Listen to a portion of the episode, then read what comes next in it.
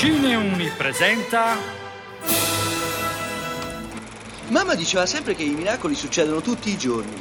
No, provare no. Fare o non fare. Non c'è provare. Potrebbe essere peggio. Ecco, potrebbe piovere. Cinevergreen. Non c'è fine, non c'è inizio, c'è solo l'infinita passione. Cosa succede quando un regista abile come Mike Judge osserva la realtà e immagina il futuro della società americana nell'anno 2505? Beh, non può far altro che creare il film Idiocracy, una commedia divertente e allo stesso tempo amara che facendoci ridere ci avverte di quanto sia pericolosa l'ignoranza. In breve, la trama è ambientata nell'anno 2005 e parla di un uomo e una donna non particolarmente intelligenti ma nemmeno eccessivamente sprovveduti, che per una serie di vicissitudini si trovano catapultati nell'anno 2505 e scoprono che il mondo è popolato da sola gente stupida. Se la caveranno in un mondo così diverso da quello che conoscevano, la maggior parte della fantascienza dell'epoca prevedeva un futuro più civile e più intelligente ma col passare del tempo le cose andarono nella direzione opposta. Un istupidimento generale.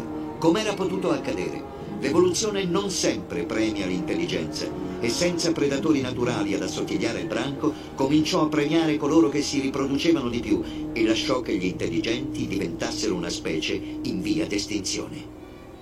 Questo film non fu apprezzato fin da subito. La stessa casa di produzione cinematografica, 20th Century Fox, non riconoscendo la validità del progetto, distribuì il film solo in pochi cinema selezionati. Il suo successo quindi lo si deve interamente alle recensioni positive uscite nelle riviste e al passaparola degli spettatori, che hanno reso questa pellicola un vero e proprio cult. Aspetta un attimo, tu stai dicendo che dovremmo praticamente usare l'acqua sui campi? Sì. Acqua. Cioè quella del cesso? Beh, insomma, non deve essere per forza presa dal cesso, ma sì, questa è l'idea.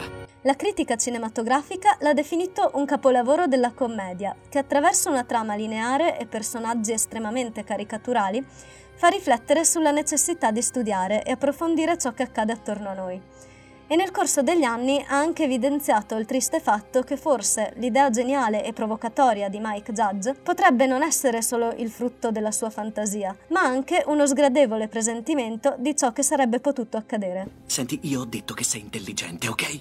Perciò fa finta! Faccio come te.